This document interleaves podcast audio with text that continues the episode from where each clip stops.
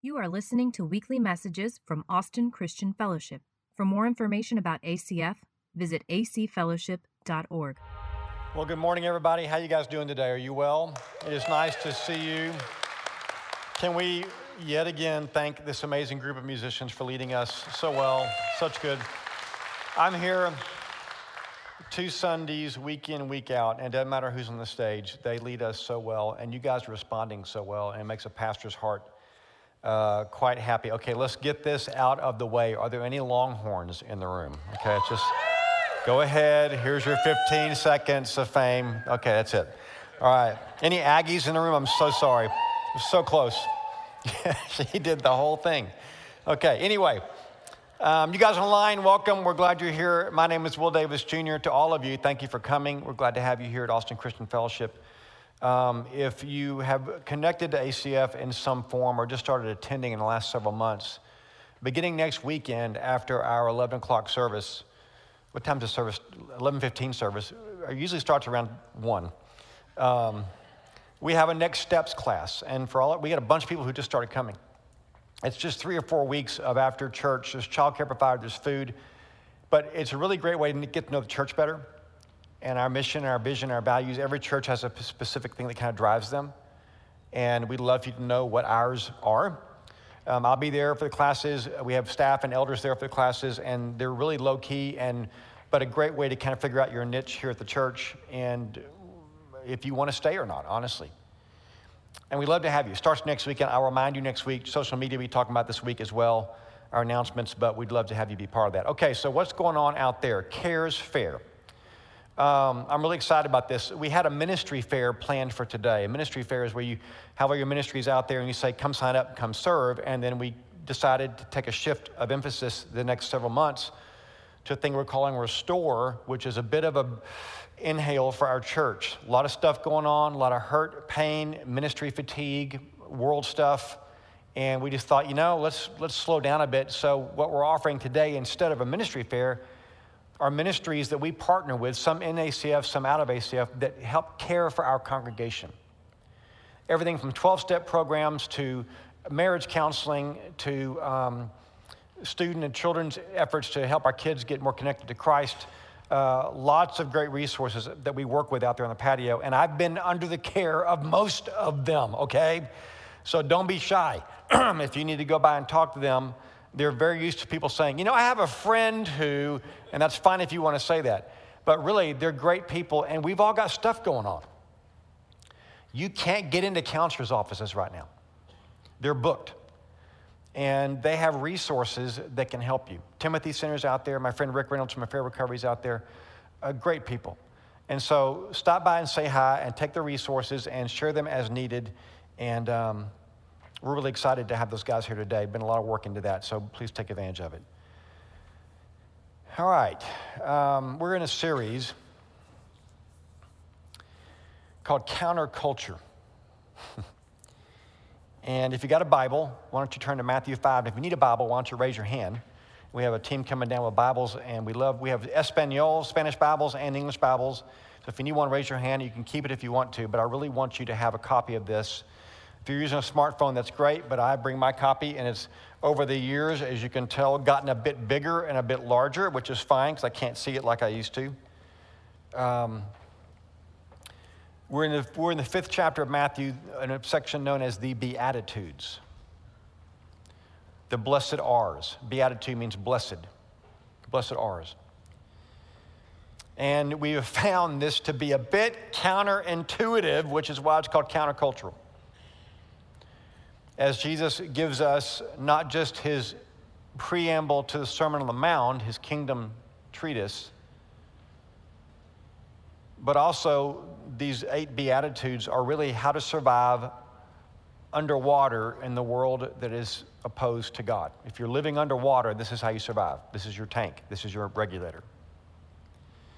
We're also finding it creates a bit of a tension, I'm calling it a collision, between how we're told we're supposed to live and how Jesus says we're supposed to live. You, you can't read this list without a little bit of a, of a collision.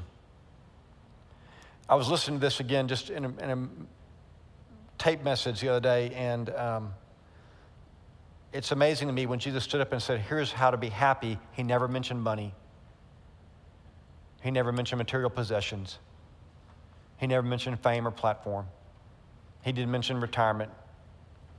When Jesus said, This is the key, this is how you're happy, this is how you're blessed, he never mentioned anything material. Isn't that interesting? Talk about a conflict. So let me pray and we're going to jump in. I appreciate you listening. Lord, we love you and I pray for your favor now. Um, on this time. I thank you for the Cares Fair outside, and I pray you bless those great leaders, those great ministry partners of ours. And we're so proud of them and love having them here. And I pray you give great interaction after this service with that. Lord, I pray uh, for this time right now, just as, as I teach that, teach, that you'd humble me and clear my mind. And uh, Lord, this is going to be um, another one of those uh, in, in, inevitable moments of intrusion from your world into ours. I pray we'd humble ourselves before it. And I pray this in your name. Amen.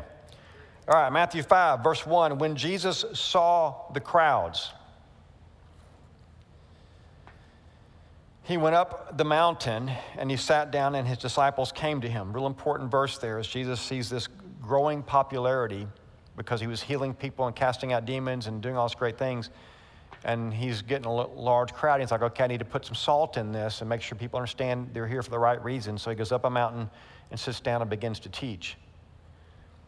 And if you ever needed a, a, you know, something to solve your parking problem, as we say in church world, verse 3 Blessed are the poor in spirit, for theirs is the kingdom of heaven. Probably the first time in history, blessed and poverty were mentioned in the same sentence. And he was serious. Poor in spirit, poverty of spirit. Verse 4 Blessed are those who mourn because of their poverty of spirit, they get comforted. Blessed are the meek. They're meek because they've been comforted, for they will inherit the earth. Today's verse Blessed are those who hunger and thirst for righteousness, they will be satisfied. So I've already uh, kind of hinted at this in the way just that I read it, but these are progressive. And if you've missed any of these lessons, feel free to go back and listen. I think it would help you. But these Beatitudes are progressive, they, they, they build one upon the other. When you're broken before God, that is the starting place we had someone in our prayer barn this week just devastated over some things that happened in life, and she was just she was just weeping and kind of moaning before the Lord. And it was like, that's a great place for God to find you. Kind of starts there. And when you get when you mourn, you get comforted by His power, and when you get comforted, it makes you gentle. People that have been touched by God and healed by God and restored by God don't have to grasp and grab and fight and claw their way to the front. They're, they inherit the earth, they don't go take it. They don't need to conquer it, it just comes to them. And because, listen, because they've inherited the earth, what they want changes. What they desire changes. What they hunger and thirst for. They've got everything they need. So no longer am I trying to get ahead and get that next, close that next deal and get that next decimal point in front of my, my zeros or whatever, behind my zeros. Everything changes because I've been touched by God. I'm full, okay? And so what I need on the planet doesn't matter anymore. So now I'm hungering and thirsting for something that is completely different and honestly unattainable, but for God.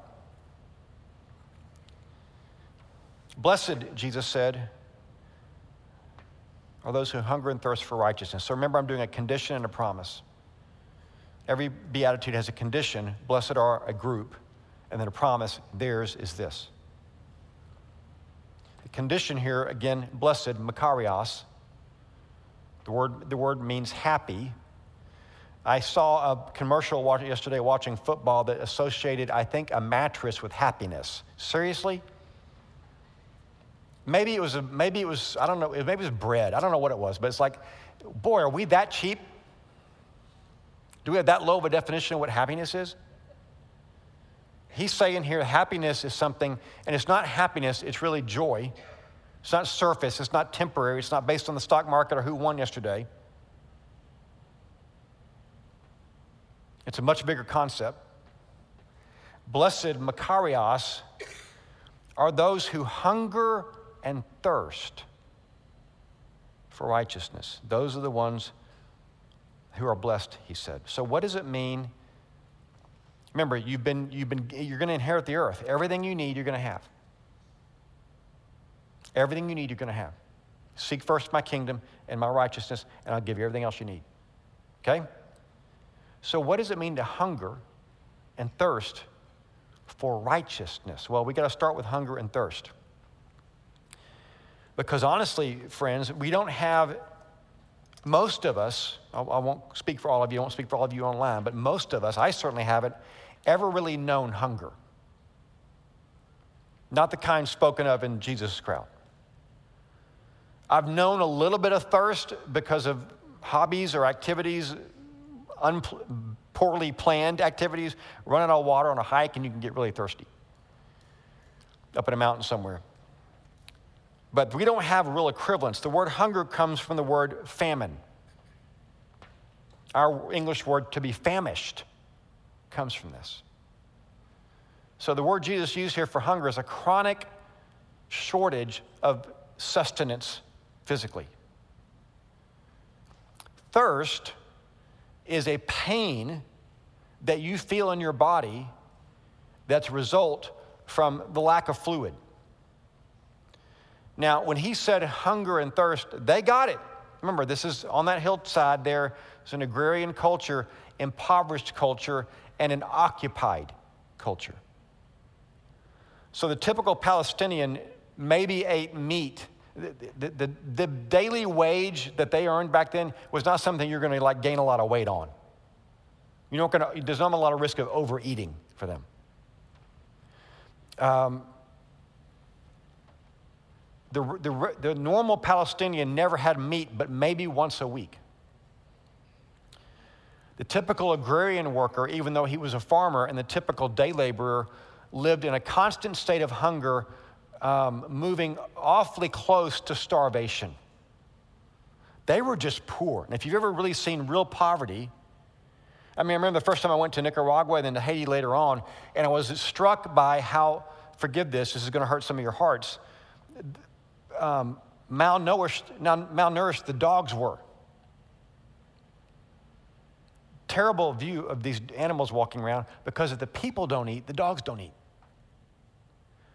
And I got a glimpse of the poverty of Nicaragua and Haiti looking at the animals because they, there's nothing to give them. So the typical laborer of that day lived right on the edge of starvation. Thirst, they didn't have, imagine a world without running water. Again, in some places we take water because the wells, they don't have wells, the wells are bad. I remember being in Kenya and seeing these uh, tribal women come with their jugs and taking water out of a non flowing lake to bathe their family in and possibly heat up and cook for meals. And in that day and age, you couldn't turn on a faucet and take a bath. And so, if you're out somewhere and a dust storm blew in, which they were prone to do, you couldn't, you couldn't, you had to cover your face and cover your mouth and nose and just turn your back and kind of ride it out. And, and the dust would get in your nostrils and in your throat and sometimes be suffocating. It was so thick. And then when that's over, there's no place to go and wash it off. I hate, forgive me, I hate beaches. I don't like sand. I don't do sand. Or things that can eat you in the water, okay? But I just don't like having sand on me. And so I'm the guy who's in the shower on the beach after every time, just trying to get the sand off of me. And it's in everything. It's in everything. Well, imagine living through a dust storm and having no water. That's what, the, so Jesus said, blessed are, blessed are those just like mourning, just like being broken. Blessed, happy are those who have that kind of hunger and that kind of thirst. Like, if I don't get this, I am going to die for righteousness. it convicts me just saying it out loud.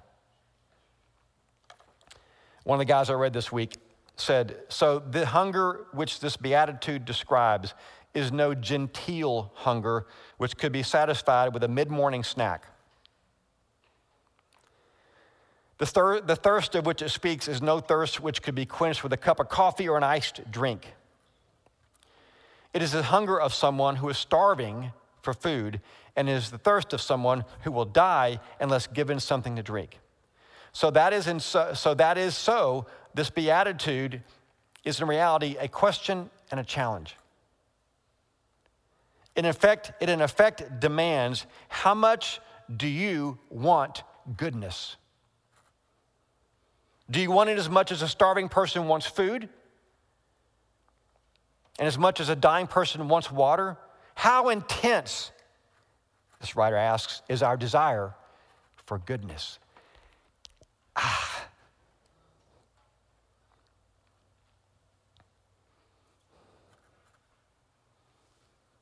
I got to be honest. I mean, not real high. When I'm, when I'm just alone, I have my moments, but just, hey, I want to be, I want to be right with God today isn't always what I'm thinking about. And I'm certainly not like I'm going to die if I don't get it. So, righteousness, feel free to join me in my pain, by the way. I feel totally alone up here. Like, this is serious stuff.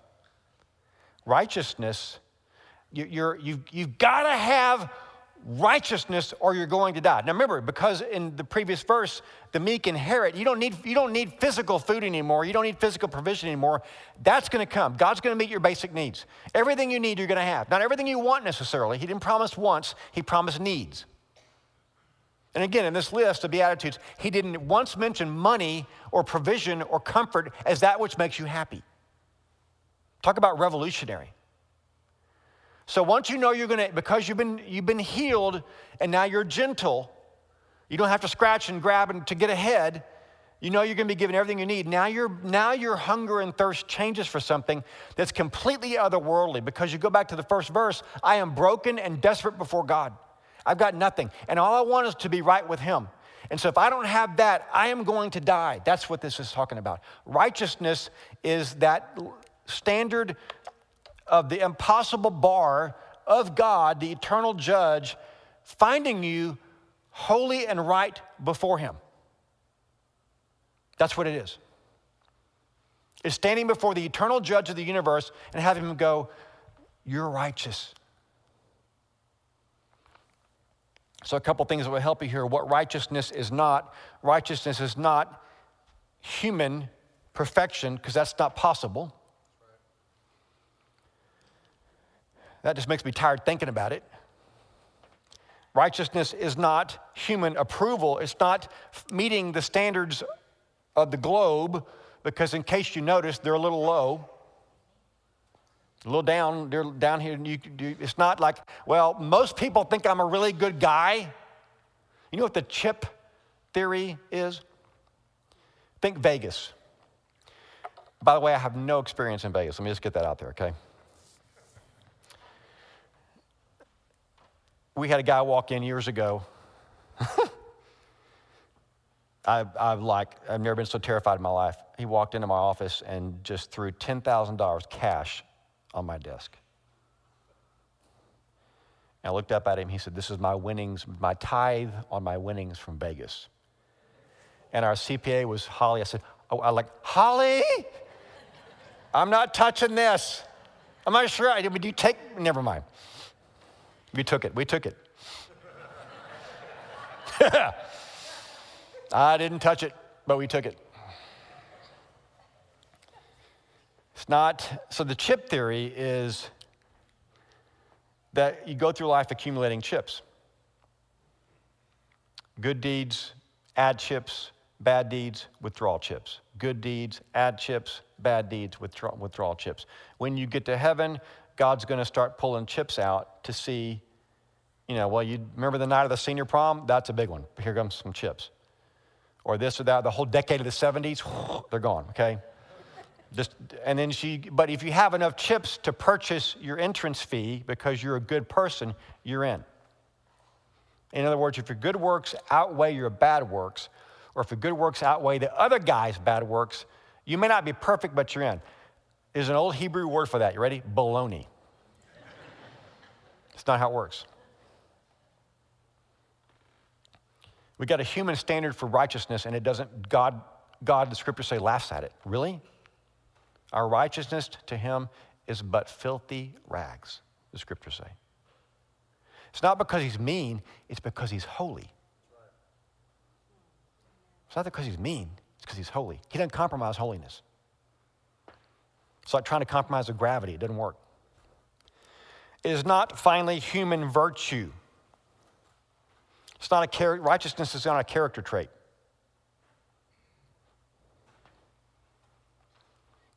Righteousness is not something some people have, some people don't, because they're just really good people. So you notice the first three, it's not human, is the point. Righteousness is divine pardon. I do not condemn you. Go and sin no more. As far as the east is from the west, scripture says, that's how far God has removed us from our sins. So it's, it's a, a pardon before the judge of the universe. It's a pardon.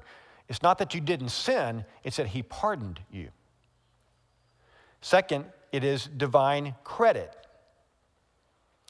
Where your bank account before the holy God is in deficit, he credits to you the righteousness of Jesus, and now your bank account before the holy judge is full. Third, it's divine acceptance. And because your bank account's full, it's you're accepted. There's a place for you in his home, in his heaven. Notice the word human isn't here anywhere. It's divine acceptance. I accept you on the basis of Jesus, not on your chips that you think you have. It is the fruit of meekness. I've already said that. This, this hunger and thirst for righteousness is because you know you're going to inherit the earth. So now your want to has changed. And finally, this is what's so crazy about this it's impossible to achieve. What's so funny about this is the very thing you're hungering and thirsting for, you can't ever get on your own. That's the whole craziness of the Beatitudes. Jesus paints this picture of a life that is completely impossible without God. Without God.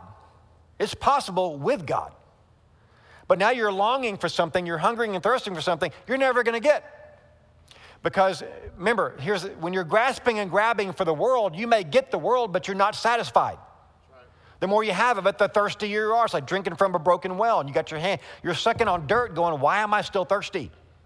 Some of you have so much, and yet you're just like, Give me the next, what's the next thing? It's because what you're drinking is not life giving. But when you begin to hunger and thirst for the very thing you can't get on your own, the being found in a right relationship with God. When you want that so much, if you don't have it, you're going to die. Jesus said, You'll be satisfied.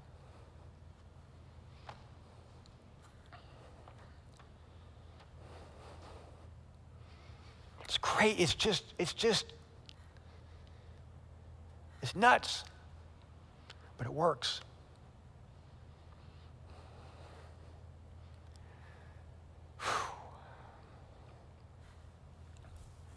So Jesus found a woman like the women we met there at the well in the, the lake in Kenya who'd come midday to draw water because most of the women came in the morning or the evening when it's cool. She came in the midday because she didn't want to have to deal probably with the crowd that was there and be made fun of because she had a bit of a reputation. This lady would have a reputation in today's world married five times, divorced five times, and now just living with some guy. And Jesus starts talking to her about water.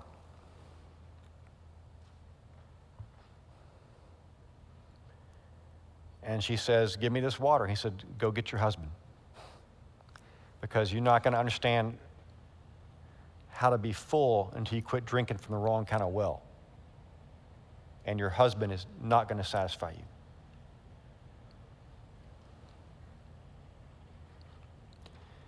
So after he talks to her and offers her living water, this is the great part of the scene that everybody misses. She leaves her bucket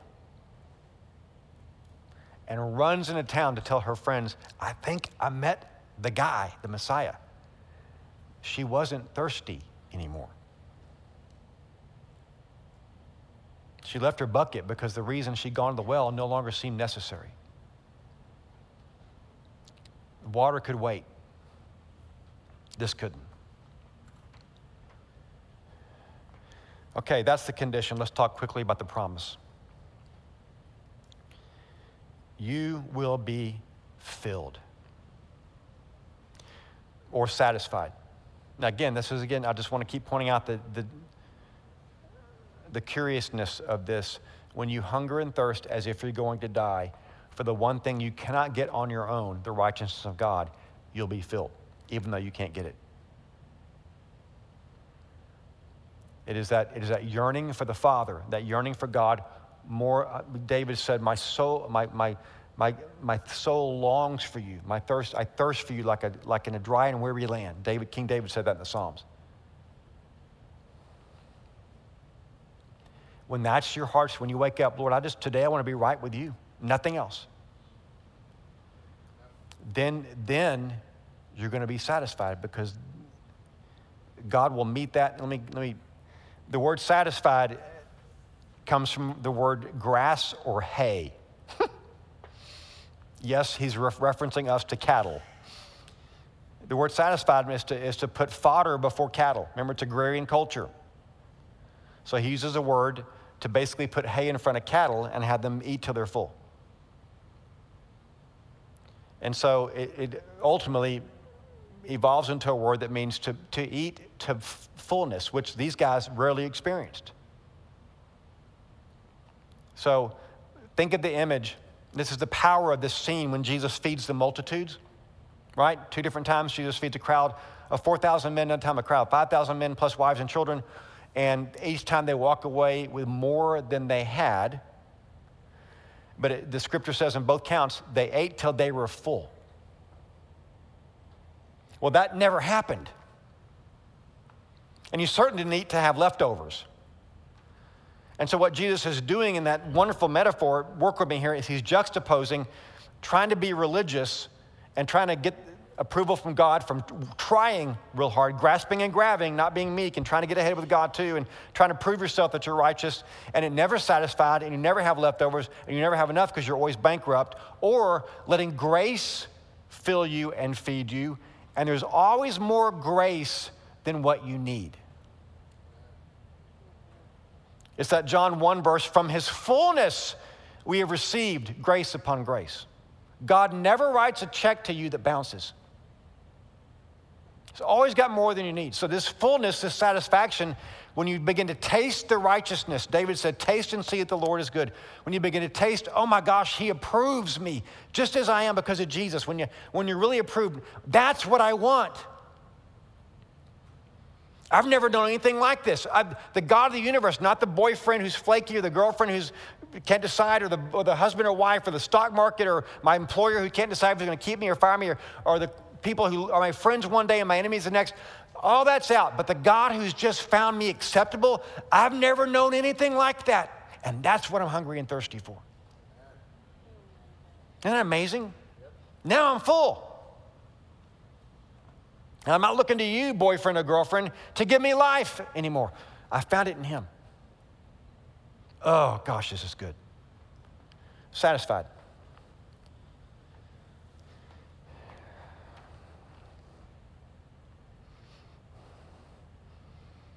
Are you? Please don't answer that. It's rhetorical. If I get the, enough pregnancy in that pause, will go, Yeah! And I don't want you to do that. Just, are you satisfied? Have you found what you're looking for?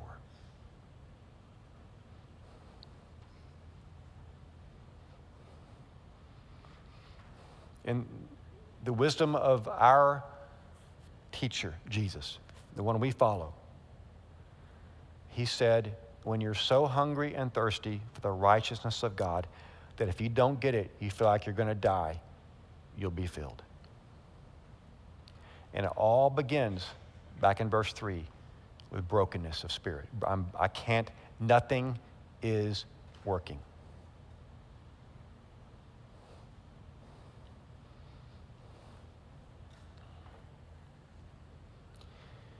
So, in the spirit of restore,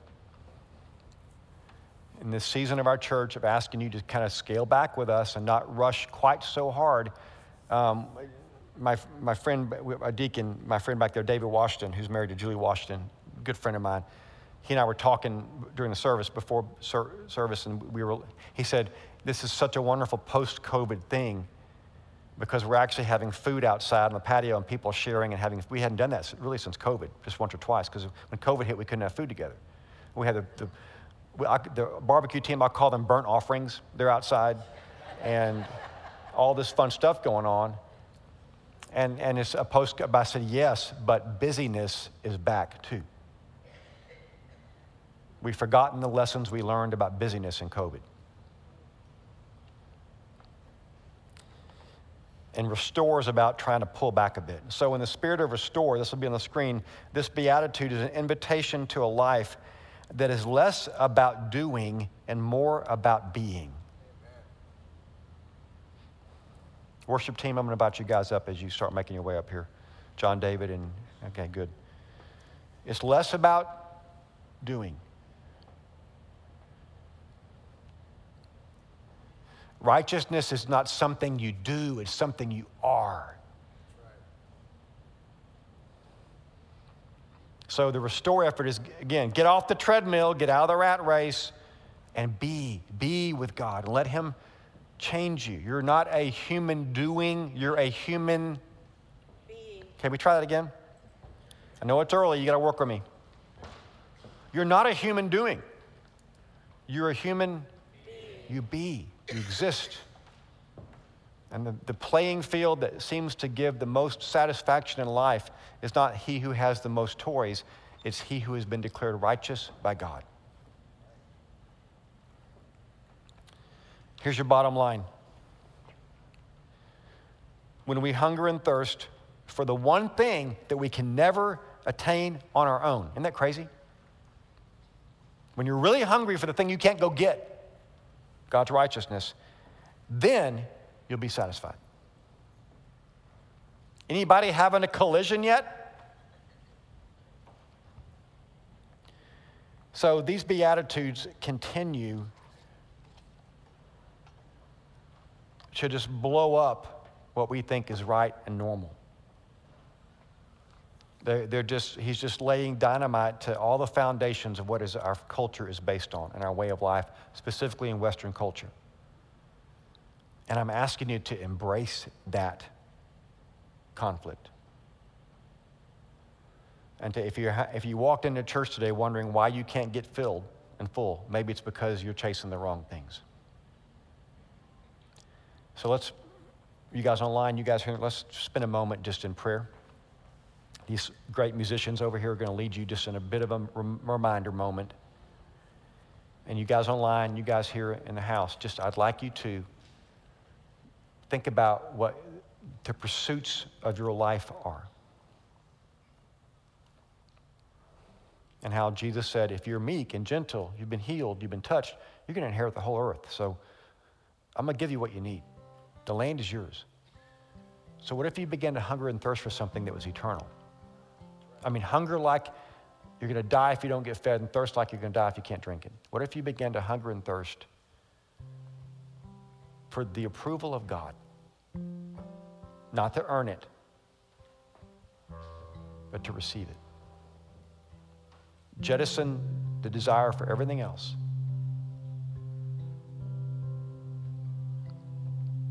And just find yourself on a regular basis begging God to make you right before Him through the name of Jesus, through the blood of Jesus, through the power of Jesus.